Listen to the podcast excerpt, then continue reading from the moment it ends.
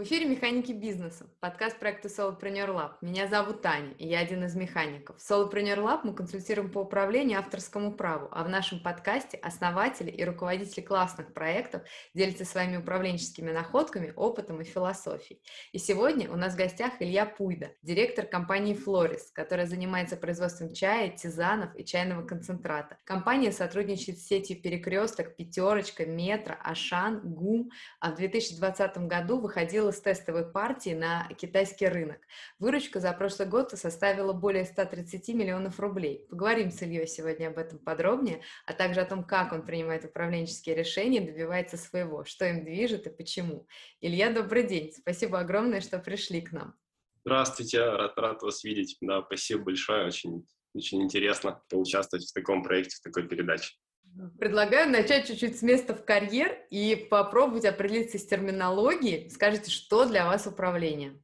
Ну, вообще, мне на самом деле а, раньше был близок подход такой университетский, когда говорили что-то это вроде использования ресурсов для достижения цели, но со временем понимаешь, что управление это все больше про людей, про коммуникацию, про построение команды, про те самые soft skills, которые еще несколько лет назад было вообще непонятно, что значит.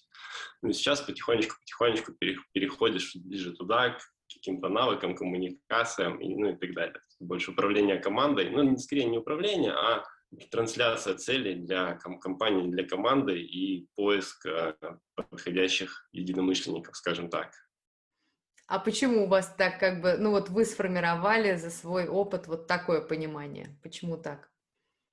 Ну, а, раз, разные периоды были в компании, то есть были какие-то подъемы, какие-то спады. И, в принципе, если провести вот исторически какой-то экспорт потом в прошлое, то все хорошие результаты все достигались с помощью, с помощью сотрудников, с помощью коллег, с помощью людей. Вот поэтому я считаю, что самое, самое важное на самом деле. Ну, можно много э, говорить о том, что там, стратегия и так далее. Но стратегию разрабатывают люди, да, то есть если речь идет о каких-то использовании там финансовых ресурсов и так далее, все равно здесь ну, идет речь о людях, о коммуникации и так далее. Поэтому я сейчас в последнее время вот именно это ставлю на, на первое место. И как вы с этим работаете, расскажите. Ну, хороший вопрос. Довольно, довольно-таки сложно дается. То есть такой подход, от, а, переход от а, такой классической модели да, для меня более инновационной. Ну, в принципе, просто наращиваем коммуникацию. То есть у нас там в компании, не знаю, стало больше каких-то переписок, чатов, а, больше доступа к информации. В последнее время все чаще транслирую какие-то свои идеи сотрудникам. Потому что раньше ну, меня, как, эм, как и любому, наверное, человеку, ну, может, не любому, но мне, по крайней мере, казалось, что все, что есть у меня в голове, это и так всем очевидно, все это понимают. И все будут ну, понимать, какие у нас глобальные цели, куда мы идем и так далее. Вот. А на самом деле ну, это не так.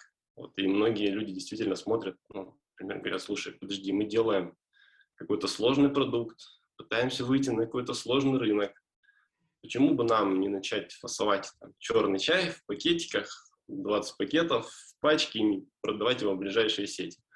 Думаешь, блин, точно, действительно, я же людям не объяснил изначально, да, куда мы идем, почему именно так. И вот, соответственно, потихонечку-потихонечку начинаешь объяснять. Вот, важный момент также для меня коммуникация с нашими сотрудниками производства, с линейным персоналом. То есть недавно на меня в Инстаграме подписался парень, там, ну, смотрю сначала, Виктор Викторович. Кто такой Виктор Викторович? Открываю его аккаунт, это наш, наш сотрудник, на месте у нас передовик труда. Вот. А у него Инстаграм там усыпан фотографиями, там, он на производстве, он видел нашу стойку в магазине, ее сфоткал и так далее. У него в аккаунте написано «Я работаю во Флорисе» и так далее. То есть это прям, знаешь, очень так воодушевляет и, в принципе, наводит на мысли о том, что нужно действительно больше коммуницировать с командой, и прогресс как бы действительно в этом. Можете, пожалуйста, чуть-чуть раскрыть? Очень интересно про вот эту историю с сотрудником. Какое-то, может быть, получило продолжение, на какие еще мысли вас натолкнуло, на какие-то, может быть, действия? Можете чуть-чуть рассказать? Это, это произошло буквально недавно, поэтому продолжения пока не было. То есть это буквально вчера мы возвращались там с коллегами с выставки э, отраслевой нашей продуктовой пищевой World Food э, в Москве проходила. Вот, я ну, буквально вчера случилось, но да, я планирую провести большое собрание со всей компанией, то есть делить там менеджерский состав, там исполнительский и так далее. То есть нас так немного, поэтому это будет рационально и, возможно, такую глобальную стратегическую сессию или просто донести наши цели там в ближайшее время, обозначить, почему мы что-то делаем, что-то не делаем и так далее, почему мы какие-то продукты будем выпускать, какие-то ниши, наоборот, не идем ну и так далее, и так далее. Потому что на самом деле такое большое открытие для людей, это действительно важно, ну и как для меня самого, или, ну и для компании, соответственно, тоже. А можете чуть-чуть рассказать, э, чтобы сейчас вот перейти к более подробным вопросам, но просто оставить вот общую картину, чуть-чуть о компании, о структуре команды, как она росла, чтобы вот как бы представлять? Да, ну, производственная компания, то есть мы производитель, а, производим то, что привыкли называть травяным чаем, да, мы это называем немножко по-другому, мы ввели такой термин тизаны, потому что ну, так просто лучше. Травяной чай – это слишком общее понятие, а когда он очень вкусный, вот мы он, э, ну, стали называть тизанами. То есть термин как бы раньше существовал, но мы его немножко стараемся популяризировать. Компания состоит сейчас из 50 человек, примерно, ну, 15 человек сотрудники, ну, это, грубо говоря, офисная часть, да, 35 э, ребят у нас трудятся на производстве. В период уборки урожая и так далее, ну, наш штат может меняться, расти, ну, как правило, как правило, в большую сторону. А, работаем мы с 2011 года именно как производителя готового продукта. Ну, потом, соответственно, в 2014-2015 году у нас произошла реорганизация, небольшая такая перестройка, и мы как бы заново начали работать, но уже больше на российском рынке. Ну, то есть, по факту, вот в, в этой реальности, в этом рынке мы работаем там, с 2014 2014 э, года. Ну, а основные клиенты это в основном федеральные сети. У нас хороший партнер это Вкусвилл, да, которому мы поставляем продукт под их торговый маркет. Такой наш действительно очень важный контракт, и не только имиджевый, но действительно бизнесообразующий. Другие федеральные сети растет э, Digital, неплохо, то есть мы э, продаемся очень неплохо на маркетплейсах, то есть Wildberries, Ozon, 4fresh, ну ближайшее зарубежье. Вот, соответственно, э, растет наша немножко внутренняя культура экспериментирования, и мы был эксперимент с Китаем, сейчас поедем на выставку в Арабские Эмираты, то есть такой способ больше протестировать рынок и понять, где мы еще можем быть полезны. Ой, сколько мне всего хочется вас спросить, не забудь бы. Но сейчас чуть-чуть все равно, вот чтобы опять еще все-таки картинку в начале до конца составить. А скажите, то есть у вас, правильно поняла, у вас собственное производство, и оно находится здесь, в России? Да, да, да, все правильно. Собственное в Крыму, Класс, класс, класс. Просто, то есть вы сами растите чай, сами как бы придумываете, какой чай вы хотите растить, и сами его выращиваете. Ну, э, конкретно сырье у нас есть немножко из собственных полей, есть плотные коллаборации, сотрудничество с фермерами. Да, но в этом и есть наше ключевое преимущество. То есть э, стратегия в чем? Мы по факту бизнес маленький мы конкурируем с очень большими компаниями, которые все стоят на полках в супермаркетах. Э, ну, это фактически корпорации с большими бюджетами. То есть нам нужно быть очень аккуратными, нужно придумывать такие конкурентные преимущества, которые позволяют прям, ну, отличаться очень сильно именно по вкусу и так далее. Потому что если мы будем использовать какие-то базовые, там, то, что принято называть маркетинговыми ходами, ну, вряд ли, вряд ли это приведет к успеху. А вот как раз-таки для этого нужно свое производство. То есть у нас есть там, определенные вещи, которые помогают делать э, травяной чай вкуснее. Вот, и они как раз недоступны, недоступны большим корпорациям в силу их масштаба. Потому что когда компания выпускает там, миллионы пакетиков ежедневно, там, 19 миллионов пакетиков в день, такие цифры по рынку ходят, их сложно о каждом прям позаботиться и сделать так, чтобы он был прям огонь какой вкусный. А в маленьком бизнесе это возможно. Класс, то есть ваш, ваш секрет вот в этом производстве в том, как, насколько бережно вы можете себе позволить отнестись, ну, грубо говоря, к каждой партии, к каждому ну, например, да, ну, здесь вот как выглядит, э, чтобы сильно там в производственные подробности не, не углубляться, не, там, не, не грузить вас какой-то информацией. Например, там кофе свежемолотый лучше пахнет, чем когда он был там, смолот и упакован определенное время назад. Ну, а также у нас, то есть если у нас стоит линия переработки и рядом стоит линия фасовки, соответственно, мы понимаем, что напиток будет ну, гораздо более аромат. Вот это наше маленькое конкретное преимущество, которое мы внедрили, и люди это видят, ценят, ну, и понимают. Вот. То же самое у нас есть а, продукт, который мы фасуем в маленькие пакетики, и его открываешь, он листовой чай, то есть он высыпается в чайник, но он расфасован порционно, там буквально по 5-7 грамм. Так тоже мало кто делает, такая определенная наша фишка, она позволяет нам создать такое достаточно существенное конкурентное преимущество. Ну и плюс ну, различный подход к сбору трав, подбору. Мы же там в одном КПЖ можем использовать травы с разных фактически даже континентов. И это то, тоже дает нам конкретное преимущество. И мы его уже транслируем в виде готового продукта. Да, поэтому без собственного производства тут не, не обойтись. Слушайте, класс. А у вас, правильно я понимаю, что производство в Крыму, а э, администрация, как бы админи... то есть все, сидят, все находятся в Крыму, вся команда в Крыму или как-то распределено? А, появился недавно московский офис у нас. Вот, то есть два года назад мы зарегистрировали компанию в Москве, а сейчас уже перевезли ряд ребят, сотрудников. Э, у нас появился московский офис, который также работает. Ну и, в принципе, а, рынок расположен больше в Москве, ну, если брать, да, то есть э, центр — это Москва, поэтому я живу сейчас на два города, э, в Симферополе и живу в Москве. Мы бы нацелены больше туда, ближе к столице, к э, местам нахождения ключевых партнеров, ну, опять же, для того, чтобы улучшить коммуникацию. А интересно, по вашим наблюдениям, это, ну, как бы немного не про управление, но просто мне очень любопытно. А по вашим наблюдениям, то есть все равно пока, получается, в основном в Москве или в других каких-то крупных городах России можно тоже там сотрудничать с сетями и продавать свой чай, или это какой-то, какая-то другая совсем ниша и пока неизведанная? Ну, а вообще мы делим рынок глобально на сетевых клиентов, да, то есть мы даже ассортимент э, немножечко разделяем, что идет для сетей и для такого сегмента, который мы называем там, малый средний бизнес, другие компании. Если речь идет именно о сетевой торговле, то, конечно, офисы больших компаний находятся в Москве. То есть это Пятерочка, Вкусвилл, те компании расположены в Москве, э, Thunder, да, это сеть Магнит, но они, у них офис находится в Краснодаре. А сети в регионах сейчас, к сожалению, продуктовые сети не очень прям себя хорошо чувствуют. Рано или поздно их, скорее всего, поглотят маленькие. Но бывают хорошие кейсы. Вот, например, в Краснодаре сеть Табрис – это компания, которая выжила под натиском магнита и при этом еще умудряется развиваться и процветать. Тоже, кстати, наши партнеры, у них прям очень хорошо это получается. Вот такие цветочки в регионах э, бывают. Но, как правило, линейная рост, если не удалось, ну, вернее, не линейная, сетевая рост, если не удалось отстроиться, придумать что-то новое, конечно, дела у них идут не, не очень хорошо. Но и ну, туда, на восток, там, конечно, есть свои компании, свои монстры. Мы пока, пока еще не добрались, все очень долго ведем переговоры. Вот, надеюсь, что в ближайшее время э, договоримся о работе. Вот. Интересно, просто спросила, потому что мне, ну, я поскольку совершенно не знаю этого рынка, мне просто как пользователю кажется, что все такими семимильными шагами развивается, кажется, что уже везде практически, ну, очень быстро можно как-то э, найти каких-то больших партнеров, а получается, что, ну, как процесс, в общем, процесс идет. Да, очень, очень сложно. То есть, на самом деле, переговоры могут затягиваться, ну, на годы что это правда. В сети меняются категорийные менеджеры, которые применяют решения. В сети может не быть квот на ввод определенного товара. Сеть может не видеть значимость, потому что у них свои задачи, свои KPI. И тот, тот тренд, который видит производитель, его не всегда прям сразу удается донести до сетки. И плюс еще конкуренция, да, поэтому целый, целый процесс такой достаточно, достаточно сложный, требует устойчивости, большого профессионализма, работы с цифрами. Вот, вот этим мы в основном сейчас занимаемся. Да.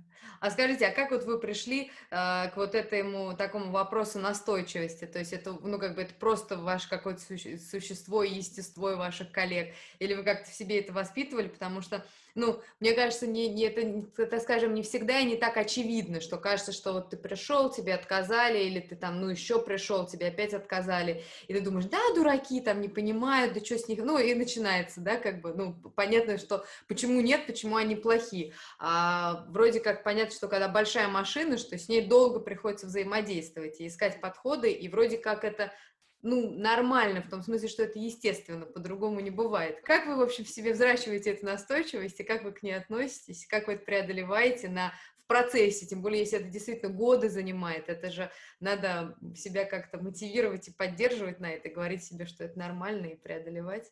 Если говорить лично про меня, то мне как раз-таки ближе вот такой эмоциональный подход. Слушайте, ну не понимаете, в чем, в чем смысл, в чем кайф, ну и, ну и ладно, да, но мы же говорили вначале о работе с сотрудниками и командой, поэтому как раз-таки иногда лучше подобрать профессионалов, компетентных, которые, для которых это и есть кайф, это работа, вот, пробиваться, стучаться в сети и постоянно общаться доносить наши ценности до, до сетей. А, плюс вначале нам очень сильно помогли партнеры, наши дистрибьюторы, которые дистрибуцировали наш продукт по сетям. Действительно, мы у них в процессе общения многому научились, как, как правильно строить коммуникацию, как, как правильно общаться.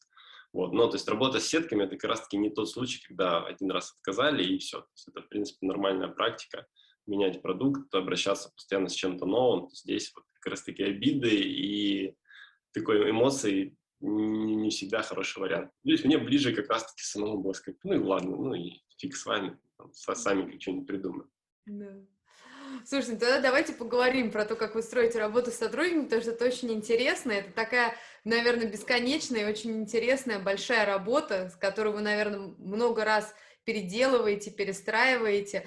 Можете поделиться, потому что 50 человек это немного, но это и немало. И действительно, пойди, ну как бы удержи, грубо говоря, все в голове и придумай и синхронизируйся со всеми. Расскажите, как вы вообще, может быть, может, может быть, начнем с того, что если вы можете поделиться вообще, какие основные принципы, на которые вы опираетесь, я не знаю, вот в сам, не в смысле, что э, там, не знаю, что вы декларируете или, ну, как сказать, да, там, не знаю, э, что бы вы хотели, а когда вот вы сам продумываете, как у вас это должно все работать, на что вы прежде всего внутри себя сам опираетесь?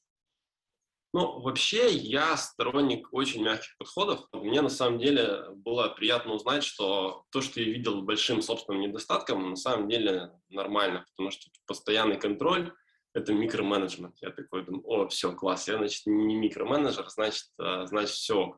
И пока мы были совсем маленькими, конечно, было легче. То есть, в принципе, все находятся там в одном офисе, на одной территории, можно приехать на, на производство там, за 5-10 минут, пообщаться, и ну, все окей. Но со временем вопрос, в первую очередь, коммуникации, он становится сложнее. Поэтому, да, уже приходится вводить понятие отделов, разделять немножечко ответственность. Уже сотрудники сами говорят, слушай, давай как-то подробно в должностной инструкции напишем, за что мы отвечаем, за что мы не отвечаем и так далее. То есть, когда такой запрос приходит от сотрудников, я понимаю, блин, ну, наверное, уже я тут накосячил, надо было ран- раньше это сделать, и сейчас этим занимаюсь. То есть, мы выделили отдельно отдел логистики, отдельно закупщиков, то есть, раньше логистика с перевозками как были вместе связаны, мы эти, эти функции разделили, а внутри производства э, у нас также есть два отдела, то есть часть команды, которая отвечает за переработку трав ингредиентов, и наш зав. производства, который отвечает за техническую часть и за упаковку продукта. Вот, маркетинг работает, у нас ребята занимаются маркетингом на цифровых площадках, на остальную часть маркетинга мы в основном аутсорсим, то есть мы работаем с а, маркетологами. На аутсорсе это маркетинговое агентство, у них офис находится, по-моему, в Финляндии, вот, они нам очень во многом помогают. И, кстати, аутсорс тоже очень такая классная вещь, которая помогает ну, во многом, потому что действительно есть три вещи очень специфические, где сложно найти профессионала и прям, да, пригласить его работать, еще и переехать в регион. То есть у нас пока так не получалось. Мы когда запускали проект с напитками, мы открыли вакансию, там вроде были неплохие условия поначалу, и, соответственно, было очень мало обращений. В итоге мы пригласили в команду начинающего специалиста, то есть раньше там девушка работала в лаборатории в регионе и так далее. Потом за два года получили уже очень профессионального технолога. Класс. Разделяем потихонечку просто обязанности, функционал, но стараемся не терять вот такую гибкость определенную. А можете рассказать, например, вот на примере логистики и транспорта, почему пришлось разделить, почему вы приняли такое решение? Ну, потому что очень специфические задачи. А, сама по себе логистика – это отдельное, отдельное направление. Вот. И тут ну, мы на самом деле неплохо экономим на логистике, на перевозках за счет того, что у нас работают специалисты, которые занимаются непосредственно этим. Потому что здесь, если у вас э, компания производственная, идет достаточно большой поток входящих грузов, и можно просто сказать, слушайте, ребята, вот, вот закупщик, вот тебе номер транспортной компании, там они все известны, вот у нас с ними договор, просто звони, заказывай перевозку.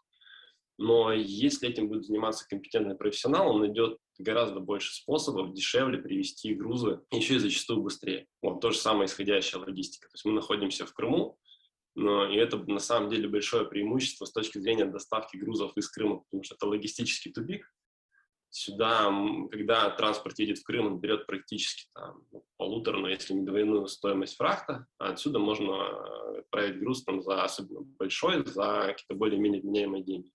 Но для этого нужен отдельный специалист, который будет вести переговоры с транспортными компаниями, с перевозчиками, отслеживать доставку и так далее.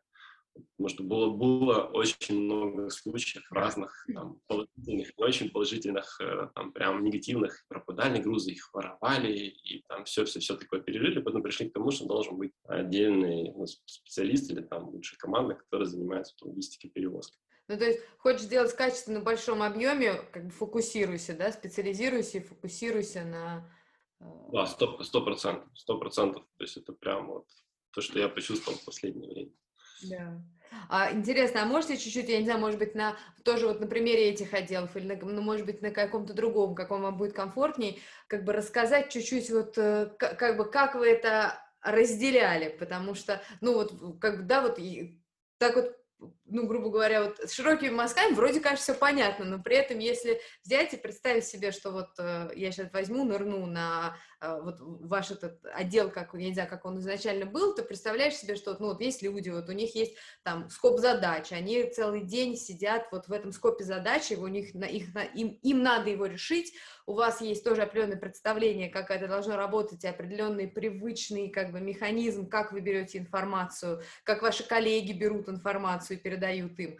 И, а тут, получается, вы, ну, да, вы меняете, то есть вы меняете эту часть, и, по сути, и себя чуть-чуть меняете, и других коллег взаимодействие меняете. Можете чуть рассказать, как вы это реализовывали?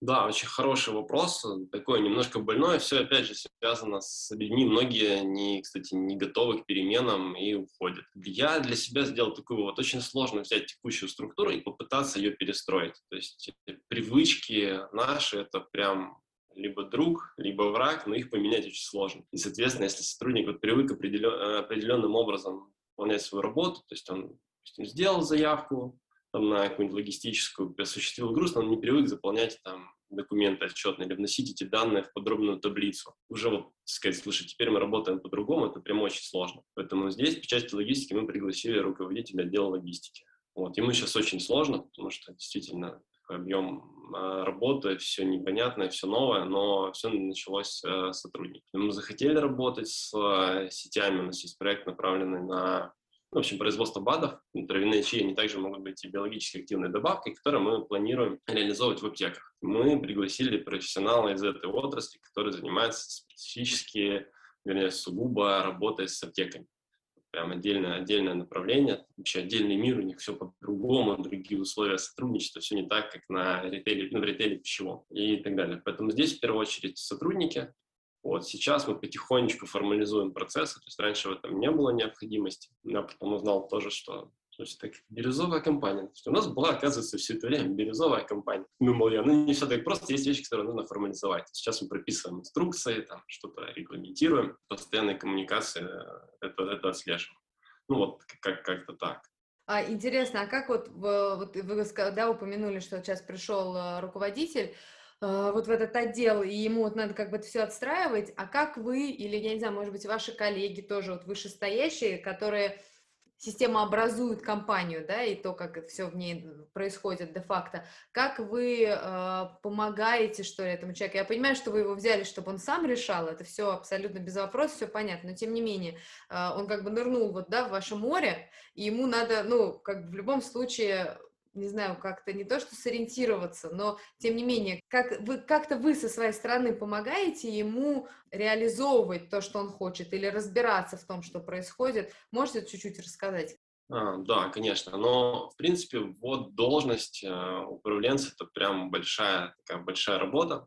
Ну, то есть мы сформировали что-то вроде рабочей группы, да, то есть у нас есть там главный бухгалтер, который понимает, как устроено все в учетной системе, как это работает. У нас есть за производством, который где-то делится информацией, как это все происходит на производстве, мы все учитываем, перерабатывается. Естественно, в рамках такой учетной группы мы работаем. Но, честно скажу, не без конфликтов, потому что, в принципе, вот новая должность, новый сотрудник, он затрагивает интересы каких-то смежных. И здесь начинается что-то вроде политики, потому что каждый пытается где-то отстоять свои границы, сказать, подожди, что ты сюда лезешь, тут, мэм, вообще-то я всегда этим занимался. Я говорю, подождите, ребята, мы с вас хотим работу снять, вам будет легче, это ни на что не повлияет, ни на мотивацию, ни на какие другие факторы, давайте просто вот распрощаемся с тем, с той работой, которая раньше отвлекала от выполнения основной функции. Но ну, это большая-большая проблема, то есть конфликты небольшие внутри команды, то есть хорошо, когда они явны, на самом деле, когда если кто-то закатит там скандал, скажет, я не буду это делать, не буду с ним работать, наверное, самый лучший сценарий, который может быть это начал класс, все, с этим мы сейчас за полчаса разберемся. Гораздо хуже, когда начинаются такие вот вещи, ну, такая, то, что принято сейчас называть пассивной агрессией, или вот, да. такие подковерные игры. Вот, с этим сложнее, но понимаешь, что здесь, опять же, вопрос коммуникации, просто никому не объяснили, кто чем занимается. И когда проводишь какие-то общие собрания, планерки, в принципе, становятся лучше. А можете чуть-чуть, если, если можете, если вам хочется, не знаю, поделиться, что вы, ну, как бы пробуете в этой ситуации делать, потому что, мне кажется, то, о чем вы сейчас рассказываете, это знакомо абсолютно всем, и это совершенно, ну, мне кажется, неотъемлемая часть любой человеческой коммуникации и любых каких-то профессиональных зон. Ну, то есть, ну, я не знаю, я не могу себе представить, чтобы это, такого не было. Ну, то есть, это, наверное, это невозможно просто. И как бы руководителю приходится с этим работать и как-то искать, да, какие-то варианты постоянно. Как вы пробуете? Я не к тому, что вы уже нашли, и вы сейчас нам там дадите золотую пилюлю, которую все съедят, и все, и наступит мир во всем мире. Но как бы мы же все что-то пробуем. Можете поделиться, что пробуете вы? Да, слушайте, в случае, в случае прям острых конфликтов провожу собрание на троих, типа очные ставки, говорю, ребята, ну давайте теперь разберемся, что и как. На самом деле это очень хорошо работает, очень много всплывает э, всяких фактов, информации, оказывается, что проблема вообще была в другом. Вот это прям, наверное, самый основной момент, такой раньше я думал, блин, типа взрослые люди сами смогут обо всем договориться. Но кстати, вот тоже очень полезная вещь, которую я узнал недавно, то, что задача руководителя не только давать какие-то полномочия, но уметь их у кого-то забрать. И если вот сделать так, ты объяснить, слушай, ты вот этим больше не занимаешься, а теперь этим занимается другой человек. Так происходит легче. Это была моя большая ошибка, то, что приходили новые сотрудники, получалось, что фактически одна и та же работа, она лежит на плечах обоих сотрудников. И вот тут был прям такой большой конфликт. Вот здесь мы проводим прям такие собрания, да, сразу по горячему разбираем, разбираем ситуацию, это работает. А сейчас занимаюсь тем, что описываю должностные инструкции и процесс. Вот, внедрил пока очень немного, но это, мне кажется, очень рабочий инструмент. Там, где мы это сделали, там уже получается все нормально. Я слушаю, даже где-то исследования читал довольно-таки масштабно о том, что людям легче работать в рамках, когда есть инструкции, чем когда полная свобода действий, вот делай, делай, что хочешь. Вот, наверное, скажу сразу, какие-то штрафы и такие негативную мотивацию не, не применяем. Мне почему-то я уверен, что это не работает. Там очень-очень-очень, ну, когда там сотрудник э, достаточно большие убытки были там по вине коллег, мы там какой-то символический штраф применяли, но такой нет практики, что мы тебя за это оштрафуем или ты перенес убыток на сумму 100 тысяч рублей, теперь будешь там зарплату выплачивать. То есть так, так мы не действуем. Я почему-то верю, что это тоже нормальная практика. Я тоже абсолютно разделяю и абсолютно согласна с этим. А можете чуть-чуть рассказать, как вот вы подступаетесь э, к вот этому описанию процесса, должностным инструкциям, то есть как вы мыслите, что ли, почему, как бы, что вы кладете в основу этого? Потому что я понимаю, что вы сейчас не будете нам схему рисовать, но просто вот э, как бы от чего вы отталкиваетесь? Это прям, да, достаточно сложная, неочевидная вещь. Первое, что я понял, э, то, что все смотрят на одну задачу абсолютно по-разному. То есть если оно у нас, да, допустим, возьмем, мы, кстати, по горячему буквально вчера с ребятами это обсуждали, там, дистрибуцию в нашем локальном регионе, в Крыму. Вот это очень интересный, интересный процесс продажи в Крыму, потому что летом сюда приезжает много туристов, и в то время, пока сезон чая не наступил на материке, мы можем показать хорошие результаты здесь. Плюс еще огромная рекламная площадка, в Крым приезжает 5 миллионов людей, и, соответственно, у многих из них есть возможность там, в гостинице на шведской линии попробовать чай, где-то как сувенир купить и так далее. Соответственно, мы обсуждаем результат. Вот, и мы общаемся с коллегой. Получается, как он взял, в прошлом году наша команда сработала не очень хорошо, он взял этот процесс в свои руки, сам проявил инициативу, говорит, слушай, мы здесь косячим, мы попытались э, какие-то вещи внедрить, они не сработали, Говорит, давай сделаем так, говорит, давай возьмем наших ключевых клиентов, я их лично буду вести, говорит, где-то мы упустим, может быть, какие-то маленькие точки, куда-то товар не довезем, но я, говорит, смогу наладить коммуникацию с основными, с нашими крупными, и посмотрим, к чему это приведет. Сфокусируемся на, на наших там, топовых клиентов, но сейчас мы их, старых еще потеряем, с ними начнем работать. Я говорю, слушай, классная стратегия, это, это дало определенный результат. Все, супер. А я потом смотрю, что, говорю, ну, получилось, значит, мы можем еще больше вырасти давай, что, давай еще, там, бери сотрудников, еще, еще сентябрь, еще люди есть, но еще в октябре приедут, давай, давай поработаем. Ну, смотря, он реально устал за сезон, да, и такой говорит, слушай, говорит, подожди. То есть я понимаю, что в его глазах это выглядит по-другому. Он взял какой-то маленький рынок, его развил, да, там практически в два раза. А я говорю, слушай, так мало, можно в пять. Вот, а с моей стороны выглядит так. Слушай, ну сработало же, можно, можно растить, давай, давай делать, чем мы деньги теряем. Ну вот, и в процессе коммуникации это выясняется. С одной стороны, кажется, детский сад, с другой стороны, именно так работа и строится. И как вы, на чем, остан... как бы, на чем вы сам для себя остановились, как вы да, ну, да, и сейчас, соответственно, когда мы, если перейти к инструкциям, мы понимаем о том, что нужно как-то это все формализовать. Желательно да, написать цели, что задача там работы на таком-то рынке добиться представленности хотя бы там в таком-то количестве, таких-то точек, такого-то формата. Вот, вот этот магазин, когда он отдельно стоящий, когда он э, с определенным, находится в определенном месте, там, с э, прозрачными окнами, там, но находящими на проходной, это наш клиент. А вот магазин, который находятся в подвале, это не наш клиент. В таком магазине мы можем быть представлены, нам их нужно столько-то, вот такая будет декомпозиция и так далее. Вот это очень важно прописать, договориться, донести и контролировать. Ну, то есть вот, вот, это, вот это прям очень интересный момент. И иногда работает подход такой, что меньше, лучше, меньше да лучше, вот как мы увидели, да, то есть, может быть, сфокусироваться на каких-то главных клиентах, на, на получить обратную связь, провели какие-то интервью, узнали, что, что не так, то есть, оказывается, у нас там логистика работала не, не очень хорошо в прошлом году, да, то есть много было доставок, которые были сделаны не вовремя, им было неудобно принимать груз, они нам об этом не сказали, просто переключились на других поставщиков. И вот эти вещи мы потихоньку-потихоньку отрабатываем. Вот я сейчас подумала, так интересно, а как вы успеваете держать как бы руку на пульсе этих вопросов? То есть вы, вы да, сейчас вот рассказывали про, эти, про э, вашего коллегу, который вот э, придумал, как сфокусироваться там на... Потом параллельно вы затронули вот этот вопрос с логистикой. То есть и на самом деле, даже если взять вот эти два вопроса, э, кажется, что вот если их отстраивать, это mm-hmm. огромное количество времени только на эти два вопроса, да даже на каждый из них, если углубляться. А еще же есть, кроме этих двух вопросов, еще есть целый ряд наверняка у вас задач. Как вы для себя отстраиваете так, чтобы успевать и как бы схватывать какие-то основные вещи? Слушайте, ну никак сложно, реально с этим сложно, это большая проблема. Мы только были на выставке в Москве, которая, ну, там не выставка, большая конференция достаточно по продуктовому направлению.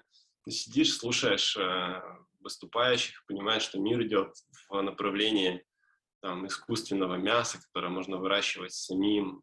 Там наша отрасль тоже скоро, скорее всего, претерпит какие-то изменения и так далее. А тебе нужно в это время заниматься какими-то там в чатиках решать какие-то обыденные вещи. Вот. Но пока я нашел для себя выход в том, что просто привлекать профессионалов максимально все, что возможно, делегировать и контролировать как-то по ключевым точкам. Вот как, как это будет происходить дальше, посмотрим. Но, э, скажу так, я для себя вот тоже такой вопрос задал, блин, а как же это у других устроено? И смотрю, что, в принципе, плюс-минус э, все с такими проблемами сталкиваются. Вот это, конечно, не легче, но теперь я понимаю, что это такая же часть нашего продукта, как и то, что мы видим в упаковке на полке. Поэтому этим тоже нужно отдельно, отдельно заниматься.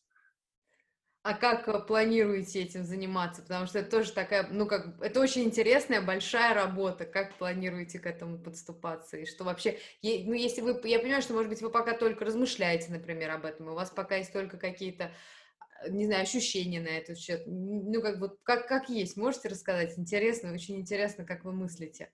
Так, да, расскажу прям по шагам свой план. То есть я планирую в начале октября провести большое собрание, а, рассказать коллегам о том, да, с чего мы начинали. Ну, то есть несколько лет назад мы были прям совсем-совсем маленькой компанией, то есть мы неплохо подросли.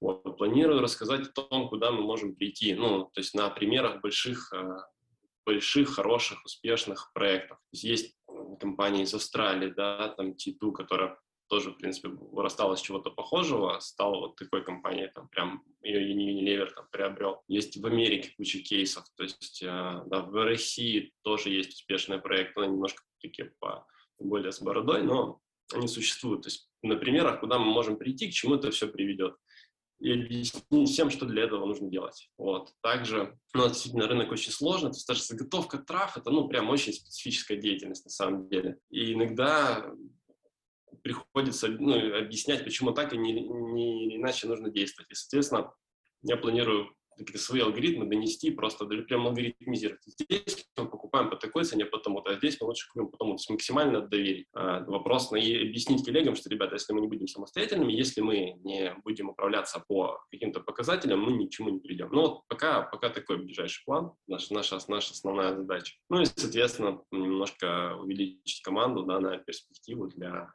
развития каких-то других рынков сбыта и налаживания бэк-офиса. А интересно, а возвращаясь все-таки вот к тому, что э, вы прописываете должны, должностные инструкции, процессы, потому что так или иначе все равно это получается связано, да, вот с тем, что вот мы сейчас с вами обсуждали.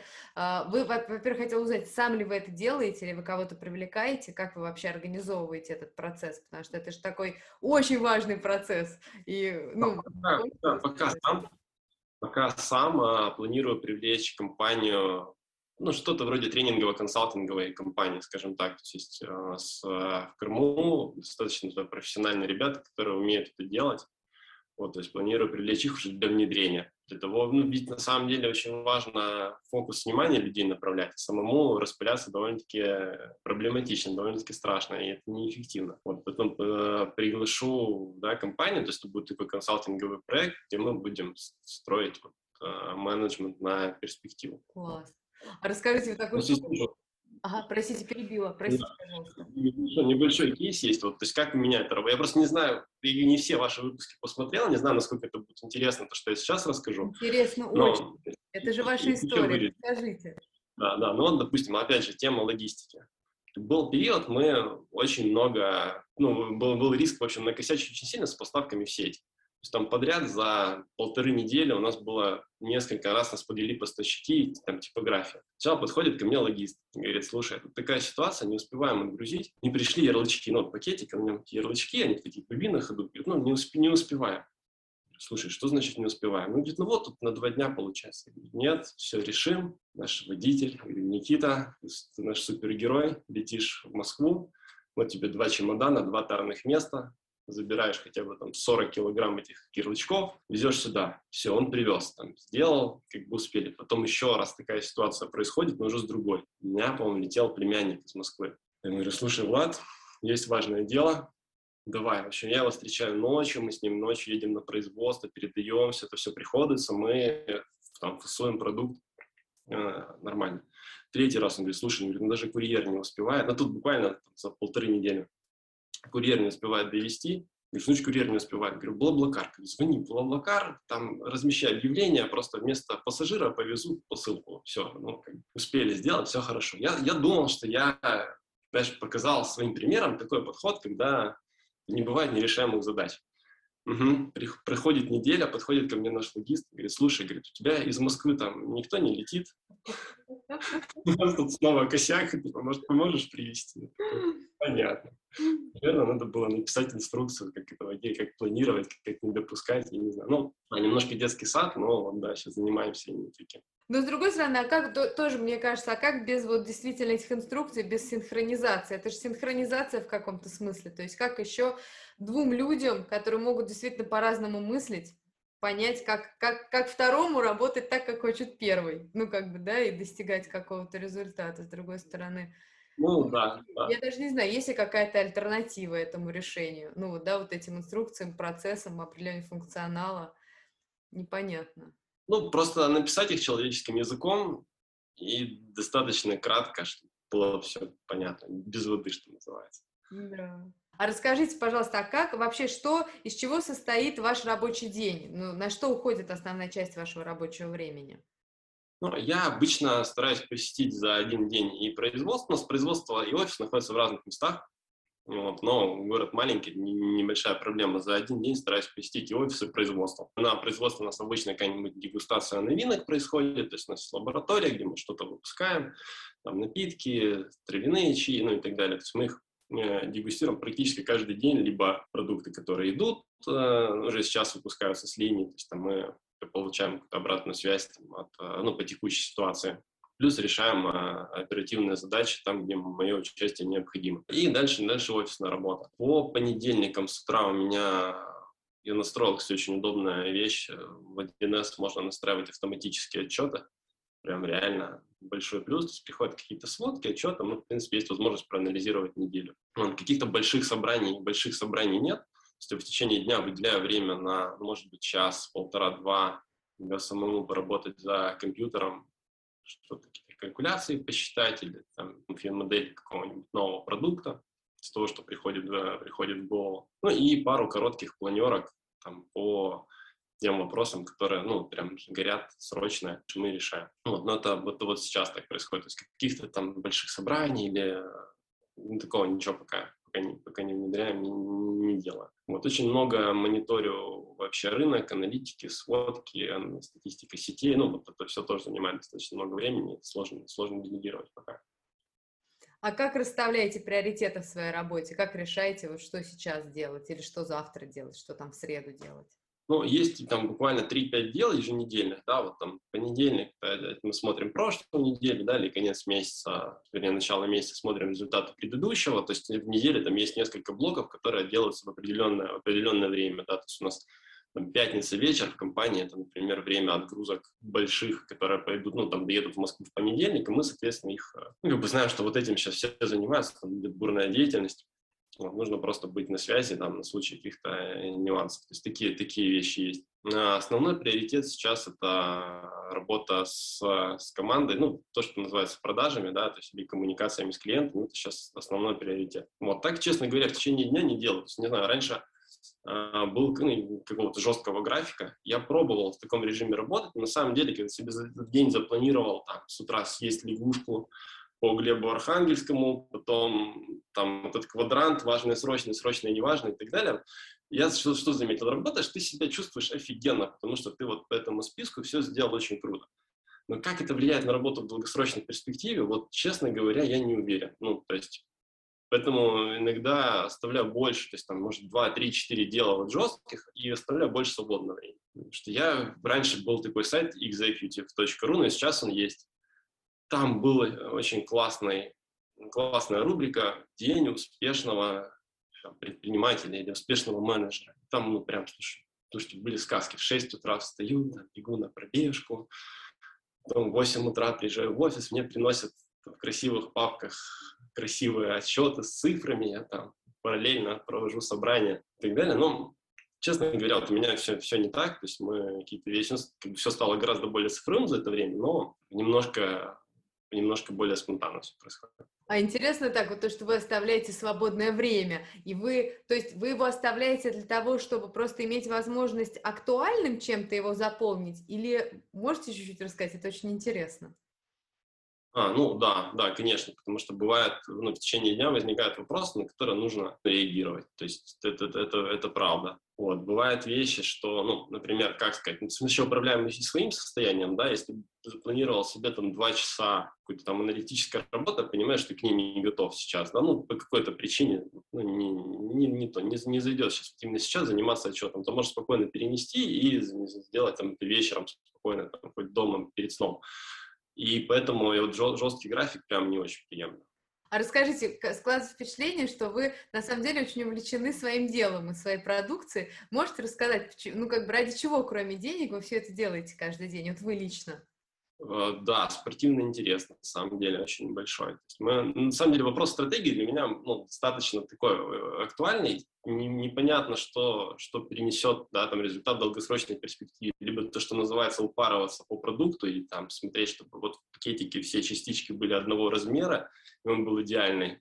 Либо смотреть больше на тренды и мигрировать туда, где, там, где больше денег, где инноваций, где больше хайпа. Вот здесь, здесь большой вопрос. Но, но как бы есть спортивный интерес, вот в первую очередь, который конкуренция где-то с большими компаниями, то есть где ты понимаешь, что вот на полке мы небольшой, там, совершенно небольшой бренд, уже по чуть-чуть, по чуть-чуть, но конкурируем с крупными. Вот, вот в этом, наверное, самая, самая такая, такая большая, большая мотивация. То есть как бы тоже стать крупными, тоже завоевать долю рынка. Что значит спортивный интерес? Расскажите, интересно. Ну, кстати, вопрос, вопрос масштаба. Ну, сейчас стать крупными не, не первоочередная задача, да, но стать крутыми, то есть стать, возможно, остаться, не, ну, вырасти, но не до масштаба какой-то глобальной большой корпорации, потому что, на самом деле, не, не вижу в этом прям супер большого смысла. именно быть э, корпорацией гибкость, гибкость решает вот что. Да, то есть это отвоевать долю рынка у крупных компаний, самим стать сильными, заметными для, ну, для нашей аудитории. Вот, очень небольшое удовольствие получаю, когда видишь в соцсетях, там, в Инстаграме все перепощивают эти рассказы о том, что пробовал, мне понравилось и, и так далее, и так далее. Вот это прям ну, то, что действительно мотивирует. Также, в принципе, мне нравится то, что у нас ну, работает э, тихонечку, да, то есть пока последний год не сильно приросли, но большими темпами больше, ну, вернее, больше сотрудников. И прикольно, когда где-то у них там, ну, то есть это люди, которые работают у нас, которые обеспечивают свои семьи, то есть такая социальная функция. Ну, то есть у нас, конечно, не коммунизм чистой воды, но, в принципе, тоже доставляет определенные положительные эмоции. Ну, где-то смесь этих вещей, она, наверное, формирует такое. А расскажите, почему директор э, чайной компании, как бы, почему вы пришли, как бы, почему сейчас вы в этой точке, как вам кажется? Так, ну изначально это была, был семейный бизнес, но он и сейчас остается семейным, да, то есть мой папа занимался тем, что поставлял травы на заводы, которые уже делали готовый продукт. Вот. Я, честно говоря, поначалу, ну, мне это не казалось очень привлекательным. То есть, возможно, все привыкли видеть какие-то супер там красивые истории, что призвание всей жизни – я так посмотрел на этот рынок, меня брал на производство, да, то есть это было с точки зрения интереса, как все это работает, но когда ты два часа стоишь и смотришь на сушеные каштаны, вот, и при этом что-то обсуждаешь, ну, это прям реально молодому человеку не может казаться чем-то очень захватывающим. Но потом так получилось, он говорит, слушай, ну, давай попробуем. Говорит, давай, вот, я уже заканчивал тогда университет. Говорит, ну, вот, может быть, там, у тебя что-то получится и так далее. Вот. После этого у нас было несколько лет там жесточайших конфликтов, потому что два руководителя на одной компании, прям, честно говоря, трэш полный. А, и я посмотрел на рынок, думаю, блин, мы делаем хорошее, хорошее сырье, да, хороший продукт. А получается, он не всегда нужен в таком стандарте, в котором мы его готовим. То есть иногда люди просят, а нам чуть лучше дешевле, но проще. Вот, потому что и конкуренция, соответственно, мы конкурируем со всем рынком, то есть какая-нибудь ромашка, которая растет в Крыму, она конкурирует с ромашкой из Египта. И если там, а там, скорее всего, производство дешевле, ну вот, и, и, и что? И мы уже не можем, то есть, ну, просто не можем продать определенный урожай, потому что в Египте дешевле. Это как частный пример. Я думаю, ладно, хорошо, посмотрю вообще, у кого получилось. Посмотрел рынок, не, нет успешных компаний, ну вот в нашем регионе, там в СНГ очень мало успешных предприятий, которые прям чего-то достигли, вот как производитель, ну, может быть, два, два, ну, да, реально два, две компании, которые в этой нише работают успешно. Ты подумал, не, ну не нравится мне такая перспектива, лучше мы подумаем, чем мы можем быть полезны. И есть же еще фактор такой, ну, как бы немножко коррупционный, наверное, да, ну или кумовство вот, в сфере больших закупок и поставок.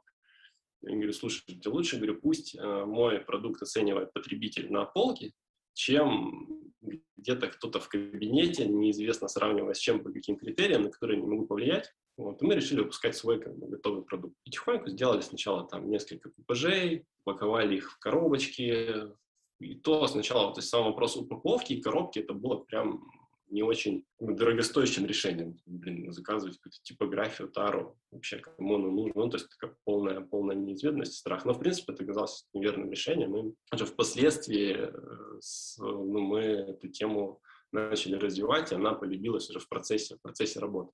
Слушайте, это очень интересно, очень-очень интересно. А расскажите тогда, какие амбиции у Флорис и у вас? Я вижу, ну, вижу потенциал такой международный, потому что мы, когда разрабатываем продукт, понимаем, что, в принципе, он неплохо бы смотрелся не только на, на полке там, условного Ашана, а и в Whole Foods нормально бы себя показал, потому что мы, ну, как бы сравниваем. То есть рынок на самом деле глобальный, уже все, все можно купить на Амазоне, доставить там за границу, наоборот, на экспорт, ну, и так далее. Ну, наверное, наша основная задача стать да, такой компанией и ну, международные в разных, в разных странах, на разных э, континентах работать. Это первая задача. Вторая задача — создать, ну, создать инновации, немножко привнести их очень-очень-очень консервативный рынок. У нас были недавно коллеги, мы все еще продаем сырье другим предприятиям, которые делают, были коллеги из одной крупной компании, мы там долго спорили.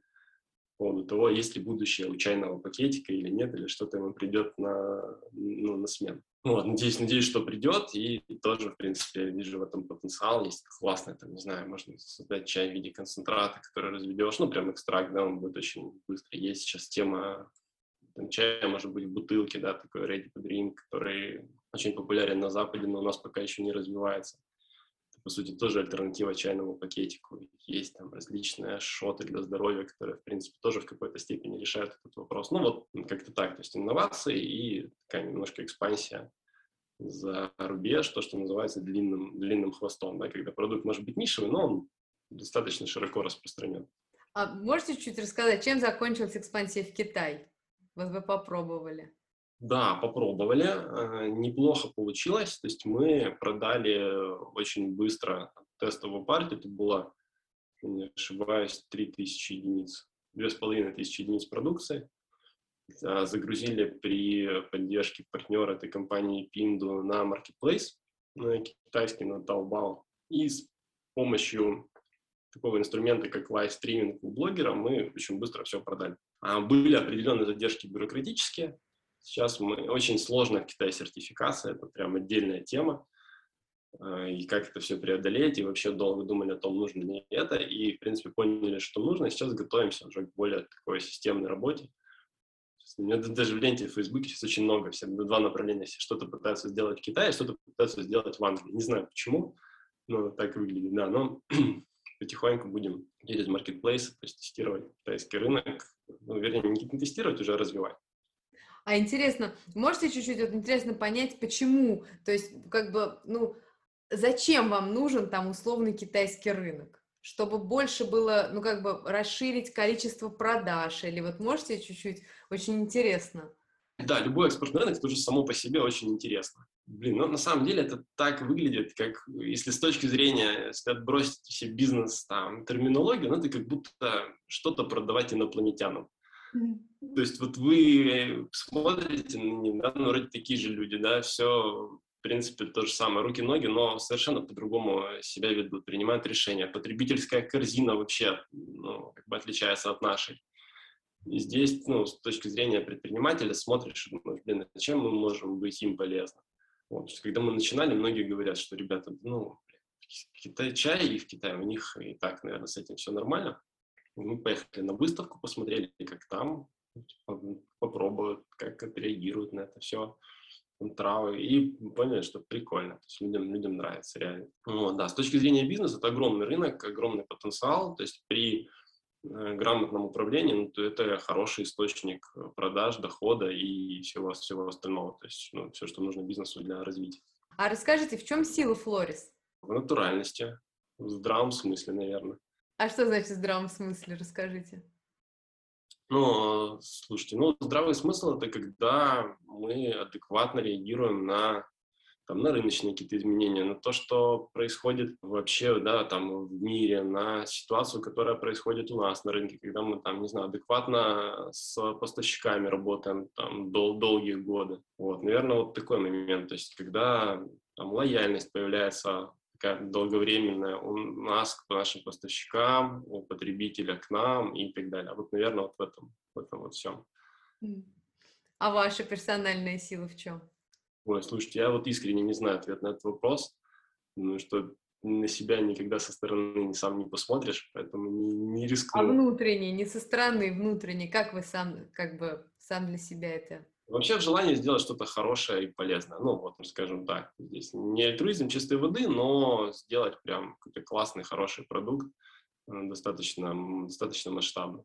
Класс. Спасибо вам огромное, Илья. С вами было очень интересно. Спасибо вам большое за то, что вы рассказали и так интересно отвечали на вопросы и делились, как вы все делаете. Это правда было очень интересно. Спасибо. Спасибо большое, взаимно. Классно, что вы были с нами. Оставляйте свои впечатления в комментариях, нам все интересно и важно. И приходите в Solopreneur Lab за консультациями по управлению или по авторскому праву. Мы всегда рядом, чтобы помочь вам.